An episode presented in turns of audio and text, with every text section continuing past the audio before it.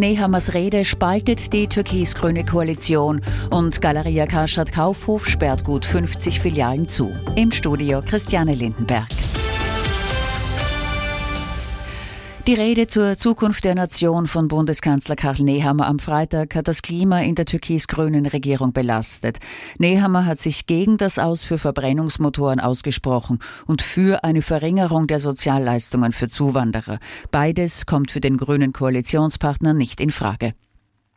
Schwierig ist auch das Verhältnis zwischen Volkspartei und Freiheitlichen in Niederösterreich. Hier bastelt man an einem Koalitionspakt, obwohl die Parteien nicht miteinander können. Zwischen ÖVP-Landeshauptfrau Johanna Mikl-Leitner und FPÖ-Landesparteichef Udo Landbauer klafft ein Graben. Er macht es ja nicht gerade leicht. Unser Wählerauftrag lautet auf echte Veränderung. Und das kann es nur geben, wenn wir der Politik in Niederösterreich auch eine starke freiheitliche Handschrift verpassen.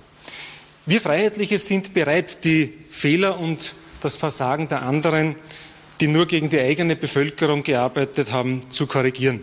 Landbauer hat unverrückbare Bedingungen gestellt, aber entgegen seinen Ankündigungen könnte Mikl-Leitner Landeshauptfrau bleiben. Galeria Karstadt Kaufhof sperrt gut 50 der 130 Filialen zu.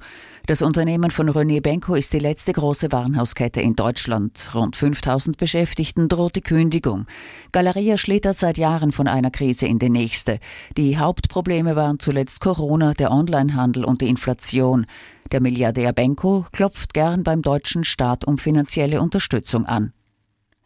Der Streit zwischen der BBC und dem prominenten Fußballmoderator Gary Lineker ist beendet.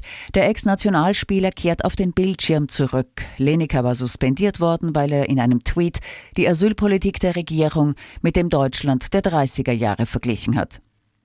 Und die Rüstungsimporte in Europa haben sich vergangenes Jahr fast verdoppelt. Ursache war wenig überraschend der Ukraine-Krieg. Die Ukraine ist zum drittgrößten Waffenimporteur weltweit aufgestiegen. Profitiert haben die USA. Sie haben ihre Position als größter Waffenlieferant weiter ausbauen können.